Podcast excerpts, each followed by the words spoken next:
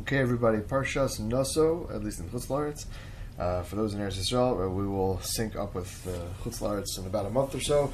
But for now, Parshas Nasso, uh, longest Parsha in the Torah. Uh, and we'll have to talk about why it's so long, because at first glance, there's really not so much going on in the Parsha itself. The beginning of the Parsha kind of has the finishing touches of the counting of the Bnei Levi. Uh, we talk about the Bnei Gershon, and the Bnei Merari, and what their what their uh, roles were in kind of helping with the Mishkan. Um, you know, final counting of all the Leviim and stuff like that, and then we, we go into basically three more topics, more or less. There's a, there's a little bit in between, but there you have the Sota, which obviously is a wayward wife who uh, is suspected of uh, secluding herself with somebody else. She gets to take into the Beis Hamikdash. She drinks the waters, right? That uh, perhaps you're familiar with. Uh, the Nazir, who swears off wine and has uh, some other accompanying halachos. He's not allowed to cut, cut his hair. He's also not allowed to become tame by uh, by tame meis. And finally, we have the korbanos of the Nesiim for the Hakamos Mishkan, for the Chanukas Mishkan. All the Nesiim brought. Uh, the exact same korban, and that's perhaps right, why the Torah, why the parsha is so long. Uh, it's literally the exact same paragraph repeated 12 times, and then a little bit right before and a little bit after. So we'll have to talk about that in a little bit. Um, one of the things that is uh, that I, I kind of skipped over a little bit is the fact that we have Birkas Kohanim uh, in the parsha. The, the Kosh Baruch basically tells uh, you know Aaron that what is the, f- the formulation for Birkas Kohanim, right? The phrase Yerech Hashem right? All that stuff that we're familiar with. Uh, so I, I, like to mention every year, just very quickly, um, that uh, my father-in-law asked a very good question. He asks, "Why do we use the Birkas Kohanim to bless our children?" Like it makes sense, I, I guess, if you're going to take some sort of text, you know, that some sort of bracha that we're given. Okay, it makes sense to kind of appro- appropriate it right, and use it for our children uh, as well. Right, what, what, do we say when we bless our kids? Let's say the boys specifically, right? Right, and then you say Rech Hashem Mishmerecha, Yibir Hashem Panav Elecha, Yichoneka, Yisrael Hashem Panav Elecha, etc. Right, that's that's that's that's Birkas Kohanim. So what's the point? Why do we use right the Birkas Kohanim? It's nice, but it does, what does it have to do with anything? So so he, he suggested the following pretty beautiful idea. He says there's a halacha that a Kohen is not allowed to bless uh, the the Am, the congregation, right, if he has some sort of existing grudge right, against one of the congregants. Right, that says the, the Magen Avraham says right. Again, the pasuk is right. Right, levarechas amo Yisrael bi'ahava. Right, that, that's the bracha of the Kohanim. Right, we hear it in Eretz every single day. But okay, so if you don't remember, right, Chutz right, you just heard over Yom hopefully. Right, the rechas amo Yisrael bi'ahava to bless Hashem, blesses Bnei Yisrael with ahava. So similarly, right, so we want the relationship between uh, Kosh Baruch Hu and us to be with ahava. So so too, if any of the Kohanim has some sort of problem with people in the, in the congregation, they really shouldn't.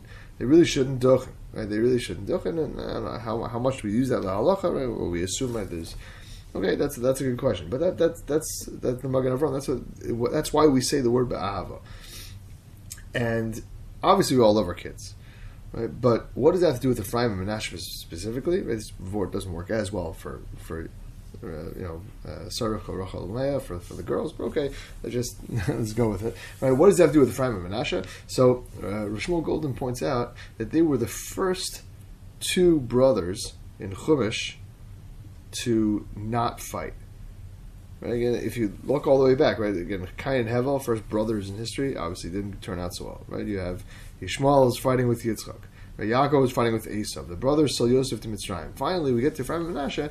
There's sibling harmony, and not because like there was no reason for a fight, right? Again, what did Yaakov do? Yaakov put Ephraim, who was younger, in front of the Menashe. In front of the Menashe, in front of Menashe, uh, and, and because he, and he was the Bechor, Menashe was the older one. So Lechora, there was some sort of reason for Menashe to be jealous of Ephraim, but we don't see that in the Chumash. We don't see that whatsoever. There was no no animosity.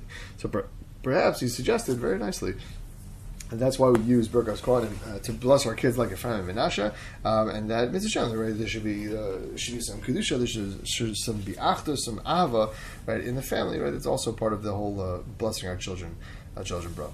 Okay, uh, let's talk about. Uh, we're not going to talk about Sota so much, but let's talk about uh, let's talk about the Nazir. The Parsha talks about a Nazir. Yeah, Parsha tells us right that if a person wants, for whatever reason, they can opt in and voluntarily not drink wine, and that will come. Uh, you can also right, and, and, inevitably, right, that comes also uh, with the not cutting the hair thing and not being mitamil mason, right, not going to a cemetery, uh, etc. Now, just to clarify a little bit misnomer, nowadays, right, we, if there are certain people who decide to be a Nazir, uh, they're what's called a Nazir Olam, or they're a Nazir forever, uh, that is only because they can't get out of it. Right? Normal, the Gemara assumes, we just did in the Daf Yomi, the Gemara assumes that Stam Nazir is Shloshim Yom, that's standard Nazirus. You, normally, a normal Nazirus, if the person doesn't you know, expl- ex- explicitly give a time frame. So we assume that a nazir uh, is 30 days, right? 30 days. Right? It doesn't seem so right. In retrospect, right, we know it doesn't seem like such a big commitment. Okay, so you won't cut yourself 30 days, won't cut your hair for 30 days, won't drink wine 30 days. Okay, no funerals for 30 days. So so okay, so it's not such a big kabbalah, but but it is a kabbalah. A person simply accepts upon himself to become a nazir. Rav Melech Biderman, Rav Biderman quotes the Lev Simcha, who points out an unbelievable lesson from the nazir. Now we talked about this a little bit two weeks ago, Parshas Bamidbar uh, and Shavuos. For all the questions as to whether the nazir uh, is a good idea? And we've talked about whether taking upon yourself chumras right, is a good idea. Right? We've talked about in the past that when a person wants to take upon themselves certain, certain stringencies, certain chumras, right, you have to always make sure and weigh that they're and, and weigh like W E I G H. Right, you have to weigh that there's no corresponding leniency on the other side. Right, you have to make sure that you're not. Yes, you're being machmir in one area of halacha, but you're not being lenient. You're not being mekel right, in another area of halacha. Okay, and there is a yes in a Economy there is a, an opinion in the Gemara that says that the Nazir is somewhat of a sinner because what he did was he took upon himself unnecessary chumras, unnecessary stringencies that Akash Baruch Hu right, didn't say that we shouldn't do. Right, and that's not necessarily valuable. Okay, we put that aside, but the psukim right, are pretty complimentary, right, about the Nazir. But the pasuk says that he's kadosh Lashem, kadosh Hu Lashem, uh, Nazir. Uh, what is it? Uh, Nazir Hashem, Nazir Elokav Rosho. Right, that the Nazir is, is pretty much in tune with the Gosh Baruch Hu, Right, he's holy to Hashem, etc. Um, and again, what's the, the, basic reasoning? You know, again, the Nazir saw a flaw in himself, like the Gemara says, right? In uh, that's Sota and Nazir are back to back in the Chumash because perhaps someone would see a Sota bikilkula, excuse me, someone would see a Sota in all of her embarrassment and realize, you know what, maybe wine's not the best thing for me to take part of, and would then, you know, to, uh, swear to be uh, perhaps a Nazir. And it says in Simcha, unbelievable, unbelievable. What does a, a person do? to acquire such a lofty status of Kadosh Lashem and Kadosh Hu and, and Nazir Elokavo Rosho, right? Hashem is on his head. Like, what does a person have to do but to attain this holy status of being Kadosh Lashem? Right? All a person does, right, is speak words. And he says, "I will be a Nazir." That not me, but I will be. A, that's all he says. I will be a Nazir. Right? That's it. Done. Finished. Nothing. That's it. That's all it is. Says Lev Simcha. Look at the ability of a Kabbalah of just accepting upon yourself something. Right? Obviously, you still have to do it. And we talked about by Shavuos and Bamidbar. But look at the the praise the Torah gives such a person. Right? Again, yes, we talked about Rish Lakish and Rus and the Kabbalah Torah and Shavuos, etc. But look at what just a couple of words or just a decision right, can do for a person who already has the lofty status of being Kadosh Lashem. And Rav Melech continues and quotes the Baal HaTurim. Balaturim asks, why can't a Nazir be Tameh? What does that to do with anything? So he gives a, a wild reason. He says because a Nazir in his holiness might have a Ashchina, Kosh Baruch Hu might descend and put his presence upon this person, give this person extra Kedusha. And if people see him going to cemeteries, they might think he got it from like black magic or raising the dead or whatever. That's that's a wild shot. But but what do you see again? What do you see within the you know ignoring the, the fact that that's pretty out there? Right? What do you see that a person if a person is a Nazir, maybe the Shechina will rest on him. For what? For what purpose? What, what did this guy do to get the Shechina? For making a Kabbalah, just for accepting upon himself an added level right, of Kedusha. Right? And Rav Melech points out that a Nazir is even elevated above a Kohen. A Kohen is allowed to be Matame, to become Tame for his relatives, for the seven relatives. A Nazir is not. Right, he quotes the Alshech. It says the pasuk says right Nazir the Kaval Rosho. We quoted a couple of times. It's as if a Kosh Baruch is on his head. Kivyochel. And he explains that why is this? Why is the Nazir more elevated, sort of, so to speak, than the Kohen? Because while the Kohen got his status from doing nothing, right, from being born, right, the Nazir had to work for it. Right? He had to do something to, to acquire it, and therefore he's on a higher level. Finally, Rav Melech quotes Meshech Chachma. Also, another fascinating shot. And the Torah says that if, again, in, in, illustrating the whole halachas of a Nazir, the Torah says that if a Nazir encounters someone who dies suddenly, Mesalav Pesa Pison, someone dies suddenly next to him, and obviously the Nazir becomes Tameh, So he has to start all over again to bring korbanos. And the pasuk says, "V'chiper alav me'asher chatal nefesh," and therefore he has to bring the korbanos to atone for himself because he sinned against his soul. It says Meshech What do you mean a sin? What's sin? A nazir is a nazir. He's minding all his business. He's sitting on a train. Guy drops dead next to him. What, what's he supposed to do? what is it? Why, It's not Nazir's fault. It's not sin. What do you have to atone for? Says Meshech it is his fault because he's got an elevated status, and therefore he should have realized that he can daven and affect everyone in his vicinity, right? Everyone in his sphere of influence. Right? Meshech compares it to the Kohen Gadol. Kohen Gadol, right? We know that if a person kills B'shogeg, a person is a Ritzach B'shogeg has to go to Ir Miklat, has to run to a special city. We'll talk about it when we get there. Uh, but but in Ir Miklat, when do when do these accidental murderers uh, get to leave Ir Miklat? Only when the Kohen Gadol dies. Right? When the, as the Gemara says, Makos Tafid Aleph. Right? And the, the, reason is because the Kohen Gadol should have davened for them and protected them. That something shouldn't have happened, right? That, that this accidental death shouldn't have occurred. So since the Kohen Gadol wasn't able in his chus to protect, you know, Am from this this weird kind of odd death, right? So there, therefore, they go free when he dies. Right? And the Gemara there says, right, that Eliyahu Navi, uh, that Eliyahu Navi didn't appear to Rishub ben Levi for a couple of days after a lion killed a Jew three parses away from his town, like like five miles away from his town. First of all, I love when the Gemara does that. It just says, "Oh yeah, Eliyahu and Navi didn't appear to him for three days," as if like you know they were buddy buddy and they always hung out. Anyway, but Rabbi, Sh- Rabbi Eliyahu Navi didn't come to Rabbi Shub ben Levi because some some dude got killed by a lion five miles away. What's a shot? Yeah, because Rabbi Shua ben Levi's kedusha should have protected him should have protected this guy, right? But it didn't, and so therefore, in a sense, it was his fault. That's the idea of a nazir that he attains this tremendous level of kedusha just by taking a kabbalah upon himself. And says Lev Simcha that this applies to the negative as well, right? Not only a positive kabbalah, but a negative. If a person is struggling with a certain avera, right, and they just can't overcome.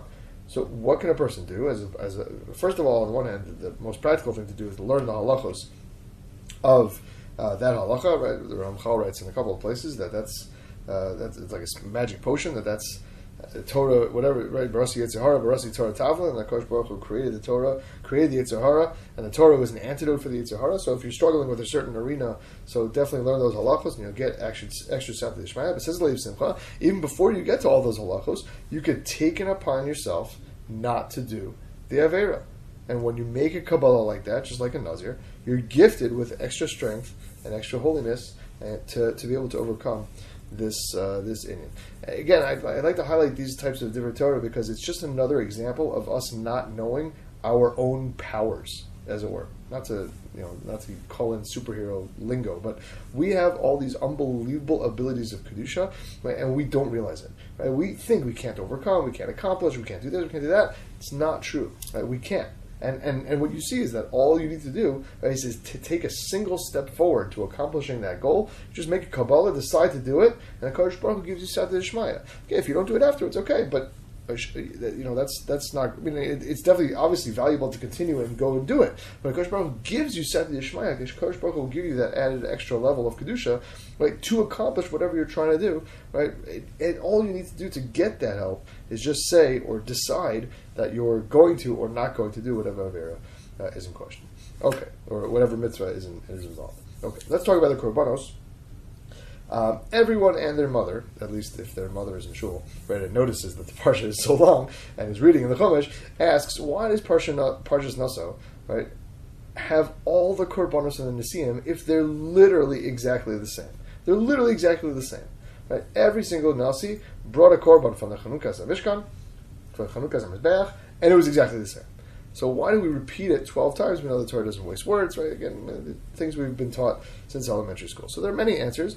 We're going to focus on uh, the, the answer in the Nesivos Shalom. Nesivos Shalom explains, the Slonim Rebbe explains something amazing.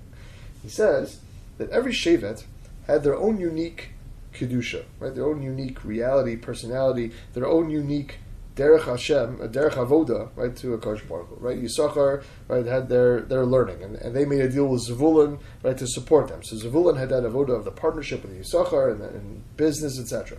Naphtali, right, was Ayala Shelucha, is, is Zerizos, is uh, Yehuda is the kingship, etc., etc.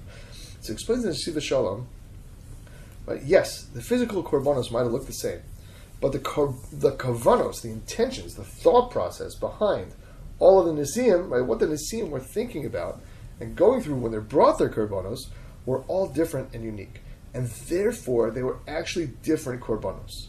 And that's why the Torah wrote them individually, even though they technically were the same, right? But going on behind the scenes, they were actually much, much, much different uh, in, in each Nasi's head. And explains the Siva Shalom based on the Gemara in Sanhedrin Daf Kuf Vav. Perhaps you've heard the phrase. Gemara there says, Rachmana liba ba'i. That Kosh Baruch wants our heart. Right? Yeah, we all have the same mitzvos, but the mitzvos that we perform, what's in our heart when we perform those mitzvos, right? They're different.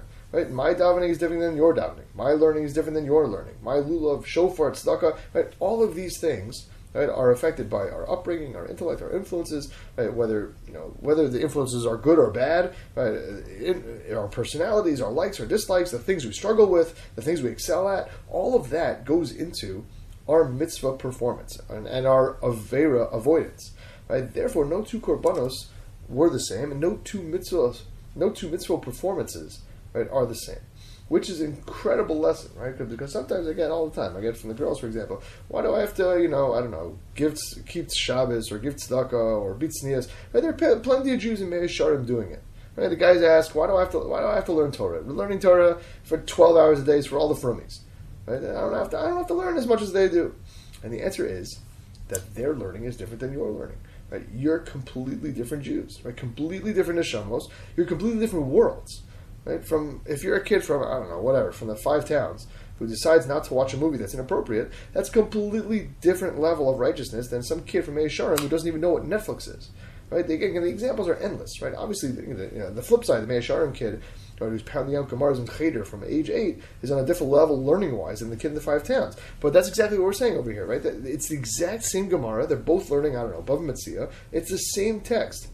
But you can't even begin to compare the two right? So the two, you know, the two boys who are learning. That, in a sense, was a difference in the korbanos and why the Torah had to write them separately. And this is so super important to keep in mind because for whatever, whenever the Yetzer Hara does this, and he does it all the time, right? He tries to convince you that you don't matter. What your mitzvahs you do is not important. All the details doesn't matter. There is literally no one else in the world who can do the mitzvahs the way that you can, right? With all your strengths and with all your baggage and all your background. Right? And if you don't do the mitzvah, then the world will be lacking the performance of that mitzvah in your unique way. No pressure, by the way. Right? But you are the only one who can do the mitzvahs and avoid the averos right, in the certain way that you can. Another lesson, though, just to be, to be clear, right, that is, is very important that comes out from this, right, is is the following: that yes, the Nisias, the Nesiim had different machshavos and kavanos; they had different things going on in their head right, while they were bringing the korbanos. But what do you see? they still brought the same korbanos. Right? Again, using our model to you know kind of to compare it to performing mitzvahs and having different intentions and, and performing mitzvahs, a different baggage and different mindset. So what, what comes out is it's okay to bring different machshavos and kavanos and personality and background to a mitzvah, but the basis for all of it, right, the grounding point for everything, is the mitzvah. Right? None of the Nesiim, again, just to use a ridiculous example, decided to bring, you know, a chicken and a pig as their korbanos instead of like, you know, the korban the bull, the ram, right, that they all brought. So therefore, the, the mitzvahs have to be the basis for our Judaism.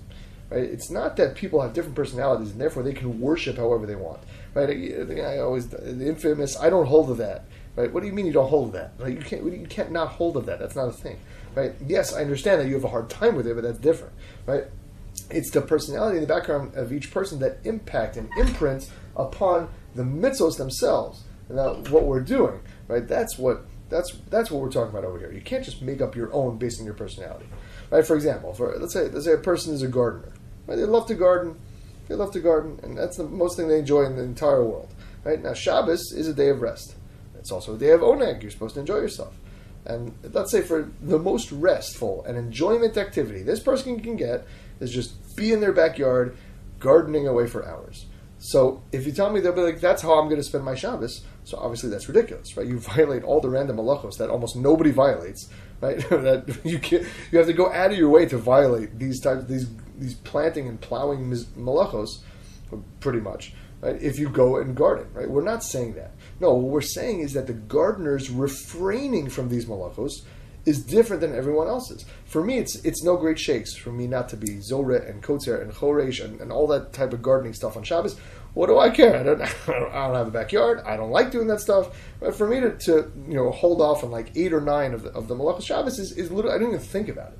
But for this guy, it, it's or it's probably agonizing, right? Yet, so when they refrain from those malachos on Shabbos, it's a completely different level of Shabbos observance that I quite literally will never accomplish in my life because I couldn't care less. Right? It's not my personality, it's not my preference. So that's crucial. That's a crucial aspect, especially nowadays when people are, you know, kind of inventing things and this is okay and that is okay. Uh, the mitzvos are the backbone of our religion. Right? And again, when everything seems nowadays, when everything seems like malleable, Right? It's important to remember this is the bottom line. The bottom line is the mitzvos. Now, how we perform the mitzvos, that's the individuality in Yiddishkeit. Right? It's not it's not that we can make our own interpretations of what Judaism would, could, should be to us. Right? We use that, and we the way we perform that right, with our own personalities and background. That's how where we express the individuality, and that's what the, the Torah basically wanted to confer. Right, one of the reasons, one of the one of the many many reasons why the Torah wrote out all the Nesiim's mitzvos, uh, uh, korbanos, is to show that the korbanos had to be the same. That's what they were supposed to bring. Right, that's that's what that's what they decided to bring. Right, the mitzvos have to be the same. What they bring to the table right? That's where, the, where there's room for individuality, but uh, but not that they can kind of invent right, whatever the avoda should be, right? Obviously, that's that's how we got into trouble with the chet right? That was obviously man-made, and that was obviously a, disaster, right? Okay, so anyway, that's the idea. All right, anyway, wishing everybody a tremendous, tremendous Shabbos, um, and we'll be back with with Baal next week, uh, and everybody be in touch.